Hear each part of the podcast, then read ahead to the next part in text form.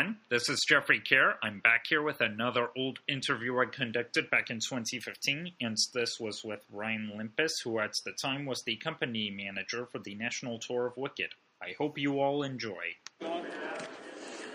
Okay, so um, so tell us, as your job as company manager, what do you basically do?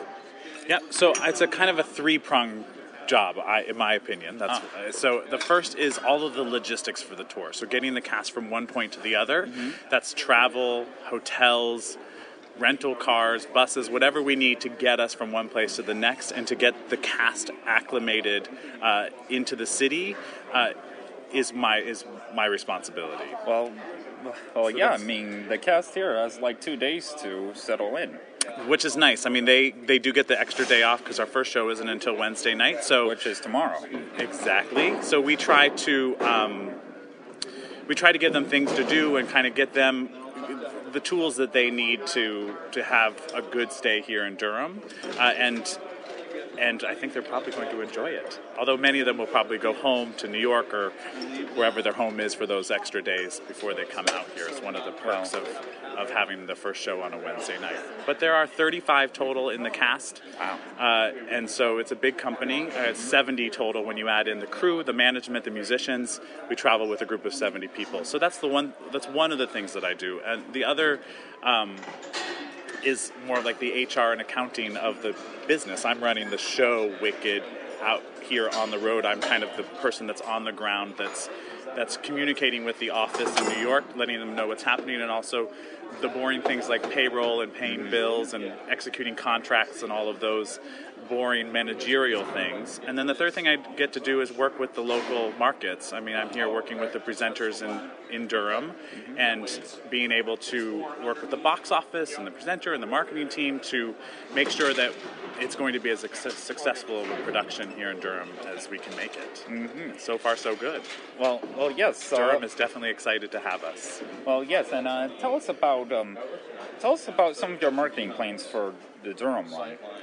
Well, I mean, we we started months ago getting ready to Oh, come in here, and that's why you know we are we're coming in very strong. It, it seemed like as soon as we were able to release seats for sale to the public, the public responded, and that's we're glad for that. Uh, we still have some seats left for the three week run here, but uh, it's it's it's a show that we're so happy to be able to bring back to Durham. Well, yeah, I, I remember seeing on the DPAC Facebook page was the day tickets went on sale, pictures of people buying their tickets. Yeah, they were wa- they were waiting for that day. That's always nice. Well, oh yes. Now, um, now, how long have you been with the tour? Just over a year. Oh, so how did you join? Uh, I have been in New York for several years, company managing there, and I did a tour. I was actually in Durham two years ago this week with Jekyll and Hyde. Oh, with Uh, Constantine with and- Constantine and Deborah, Uh-huh. uh, which was a, a fun tour to be on. And then I went back to New York uh, with that show, and after it uh, closed, I I flopped. it had a, a shorter run than we would have hoped in Yes. New York. Uh, we, I started doing another show for the office that manages Wicked, and when this opportunity came up, I couldn't say no. Yes, attaboy. That's right. yes. Now, now, now, of course, you've been to many cities all over the country, and obviously different theaters in different shapes and sizes. What would you say was the most difficult venue to squeeze it into? Uh, you know the. You know, we won't go to a, a venue unless we fit. Uh, so that's part that makes it nice. And we've been to every place more than once at this point, so we know exactly how we are going to fit in. But there are times where we have to get creative. I mean, this uh, the first national tour started in Toronto at the. Um, which now is the Ed Mirvish Theater, and we were just back there again this fall. And you know, it's always the same size stage. Like what you, what the audience sees is always the exact same size, never bigger, never smaller. So, uh, but what happens backstage, because that's a much older theater, uh, it's a little tight, which just means the cast has to do a little bit more running around. Their quick change areas were beneath the stage, uh, so as opposed to behind this uh, playing area. So, it just means they have to work a little harder, which only adds a little bit more excitement. That's part of the fun of the road. I mean, it, you know, you're uh, we talk about the size of the stage and maybe being and having some um, constraints there, but really one of the things that we also have to worry about is the sound in the theater because every theater has different acoustics and every theater has different lighting areas. So that's um, that can also be a challenge, but that is why people like to travel is because they want a challenge every couple weeks as opposed to um, having it the same at week after week after week, which is like it is on Broadway. And that's why the you know casts like to travel, or like I would prefer to be out on the road than on Broadway because I love being able to every few weeks. Oh, it's brand new, it's exciting. We get to and we get to go back to places, so it's nice to be well, yeah. In fact, uh, in fact, I was in New York this past June, and I met, and I, I was taking the Broadway walking tours, and I met this guy, Joe's been, well, this guy Joe, who's been on the road with Les Mis. He meant he talked about, he brought up how sometimes actors on the road tend to make more money than they do on Broadway.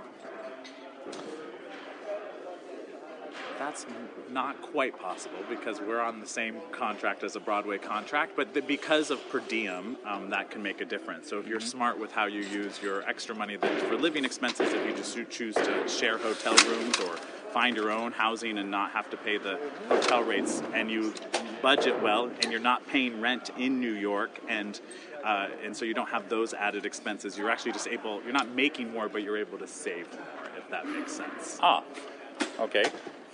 Hmm. Okay. Um.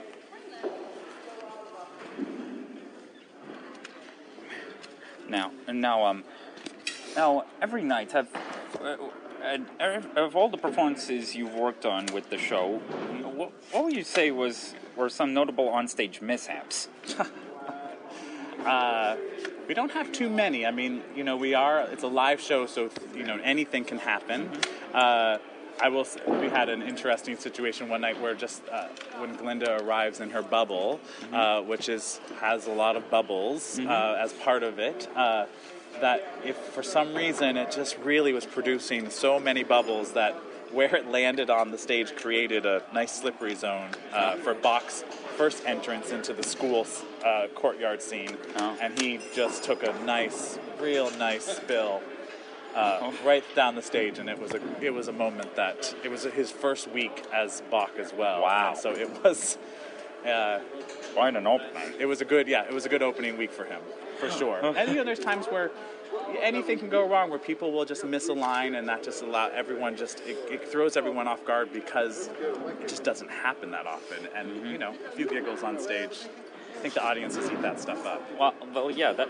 yeah, no, the the bubble story kind of reminds me of when the show was out of town in San Francisco during rehearsal. That Kristin Chenoweth was up in the bubble, high up in on stage for like she was deserted there for like 45 minutes or something. That can happen. Mm-hmm. Sometimes, you know, sometimes the plug gets unplugged, and all of a sudden you're like, oh wait, the bubble's not moving. What's going on? And mm-hmm. you have to check all the cables and the plugs, and oh yes, I guess you have to plug it in first. Well, yes, and now have have, while on the road, have you ever encountered some uh, certain people in the audience, like uh, some sort of celebrity or something? Uh, since I've been with the show, not necessarily, but I'm guessing they probably come with their families, and I might not even know about it. Mm.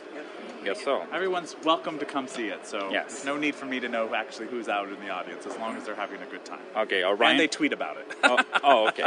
Uh, Ryan, I'd like to thank you very much for sure. devoting your time. and Thank you for coming in. No problem. Thank you all for listening. I hope you keep following me for more podcasts, and I'll see you all later.